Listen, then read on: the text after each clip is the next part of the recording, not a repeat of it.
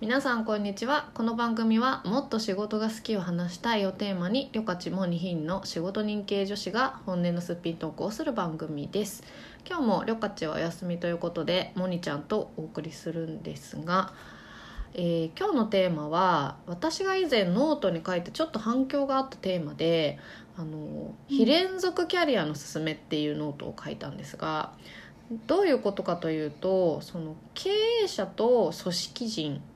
がこう経営者おは組織人じゃなくて経営者と組織に属するのをこう非連続的に and でこうどっちにこ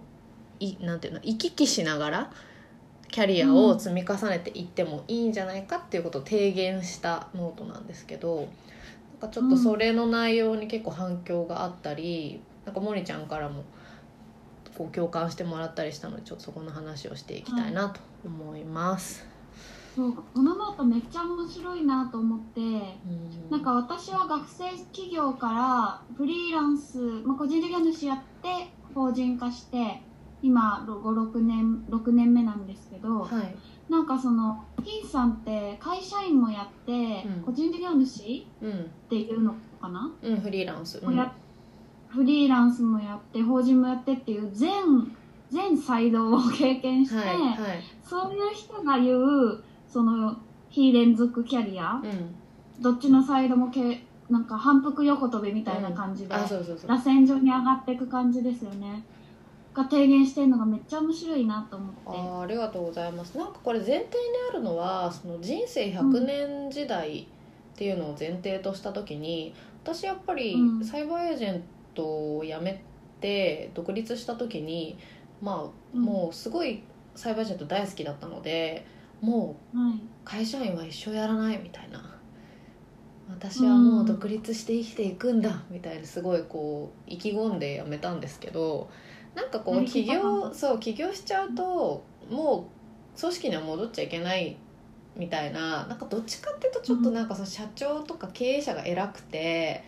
なんか組織の人ちょっと下に見るみたいな風潮があったりもう一部であるじゃないですか。私ななんんかキャリアアップっていうと確かになんかそのステップとして独立とかがあるようなイメージありますね、うん、なんか私そうじゃなくって両方に良さがあるし、なんか人生100年ずっと独立したまんまとか人生100年ずっと組織にいるまんまじゃなくてこうん。う、まあ、独立して自分がやりたいこととか自分のビジネスを突き詰めてもいいしその中でまた自分がやりたいことが他の組織の中にもあるかもしれないから組織に属したりしてまた独立してみたいななんかそれをこうん非連続的に積み重ねていく長いキャリアの積み重ね方っていう風に考えた方が肩の力も抜けるし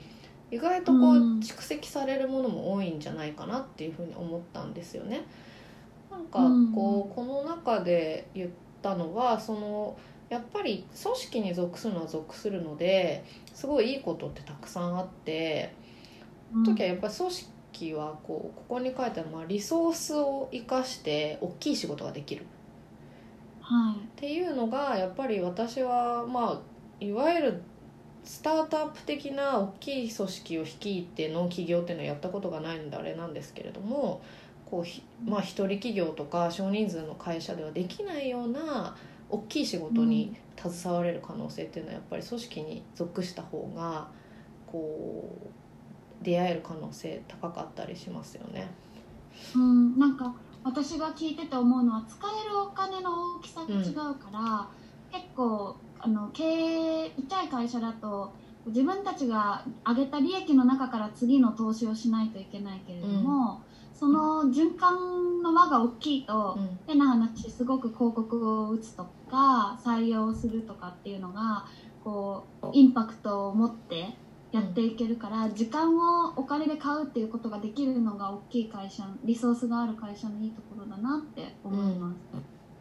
あとはなんかその中ともつながるんですけどここでこうんううん。経験のセレンディピティって言ったんですがこうんうんう自分はこの職種は例えば営業職で入ったけれどもなんか組織になると組織の中でミッションが変わったりとかして、うん。なんか意外とその中で広報をやったりとか私ももともと結構いわゆるなんだプロダクトマネージャーみたいな仕事を当時はやって結構開発寄りの仕事をやってたんですけど、なんかだんだんこう例えば C チャンネルに属した時とかってその動画の制作ちょっとやってみてとか言われて実際動画の現場のディレクターやったりとかしたのは正直組織にいないとできなかったこうジョブチェンジみたいな、うんうん。あの自分の知らなかった才能に出会ったりとか知らないこう経験ができたりっていうのは意外と組織にいた方が、まあ、出会える可能性が高いなと思っていて。うんそういうのはこう組織に属することの良さですよね。そうかもですねなんか割とスタートアップだと得意生かしきって勝ち切らないといけないからうんいろんな経験をするっていう幅うんは狭くなっちゃうのかもしれない。まあ、あと自分のやっぱり頭の中にあるものとか、まあ、どこまで行っても経営者だと、まあ、経営者が全ての答えっていうか、経営者の頭の中にある以上のものはなかなか生まれないじゃないですか。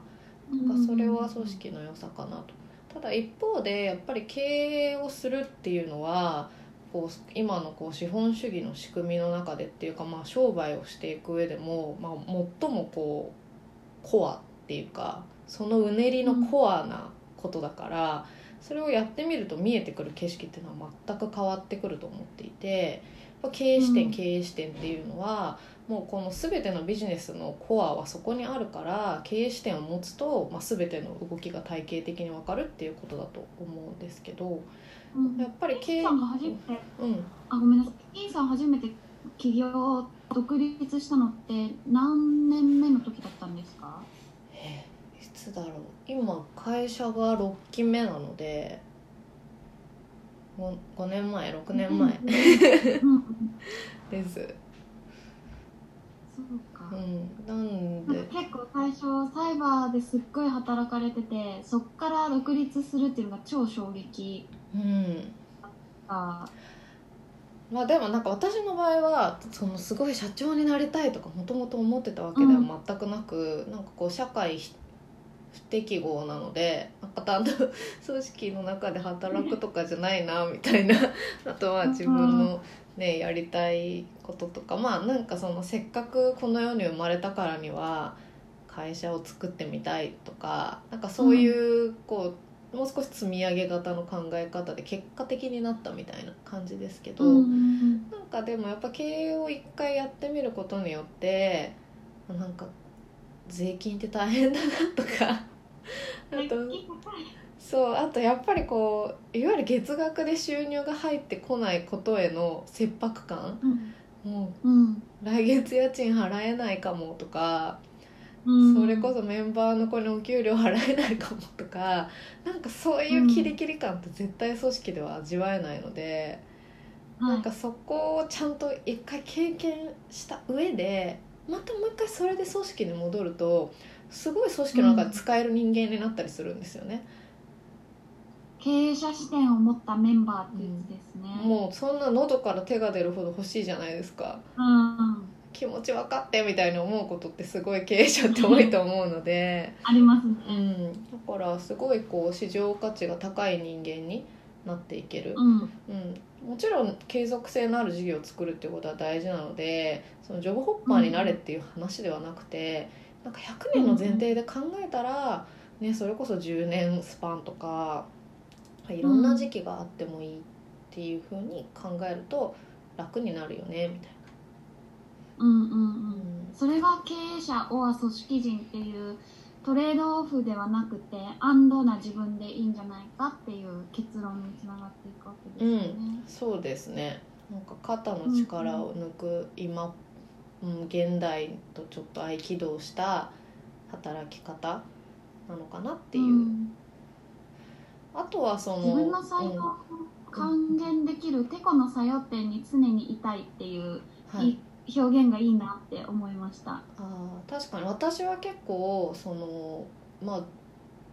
生まれた意味っていうかことを、うん。そのやっぱり社会に自分の才能をどういうふうに還元できるかとか社会の役に立つかっていうことを、まあ、うん。重視ししがちなのでそうなると、まあ起業をして何かを残すっていうことがこの最適な回かもしれないしもしかしたら自分がどこかの組織に属して自分の才能を発揮した方がその一番社会の役に立つかもしれないしっていうことはうん。答えはその時々だと思うんですよね。うん。だからなんか重要なのはその自分が独立しているか否かということよりもそのどういう結果を残すかとか、まあ、どういう実績を残して後世に残すかみたいななことにこう向きを置くと、なんか自然とそこはなんか安堵になっていくんじゃないかなっていうふうには思います。なるほど。すごい。なんか自分のやりがいがそういう社会に何を残せるかっていうところにはめっちゃ共感しつつやっぱりこう代表としてメンバーを持ってやってると自分にはこうまだ想像つかない考え方なので、自分がいつか社会人、うん会社員になるとかってあんまり想像つかないけどだからこそめっちゃ面白いなと思って、うん。ぜひ皆さんこのノート読んでくだあありがとうございます。なんかすごい私ばっかり喋っちゃったんですけど。そうですね。なんかこううん。あとはこれやるんだったら若いうちになんかあんまり怖がらないでどっちも今ってすごい起業のハードル低いのでどっちもやってみてってやるとすごい市場価値高くなるんじゃないかなっていうのはなんか20代の方とかにはすごい伝えたいですね。うんうんうんうんどんどんね挑戦するの怖くなっちゃうから。そうですね、うん。逆になんかもうリモートでこういういろんな働き方を挑戦しやすくなってるかかなとも思ううし、んうん。ぜ新しい世界をはいに踏み入れていくにはいいチャンスかもしれないですね。はい、ぜひそういうちょっと新しい働き方のヒントとして、えっと参考にしてもらえたら嬉しいです。はい、では今回はこんな感じでお時間になりましたのでありがとうございました。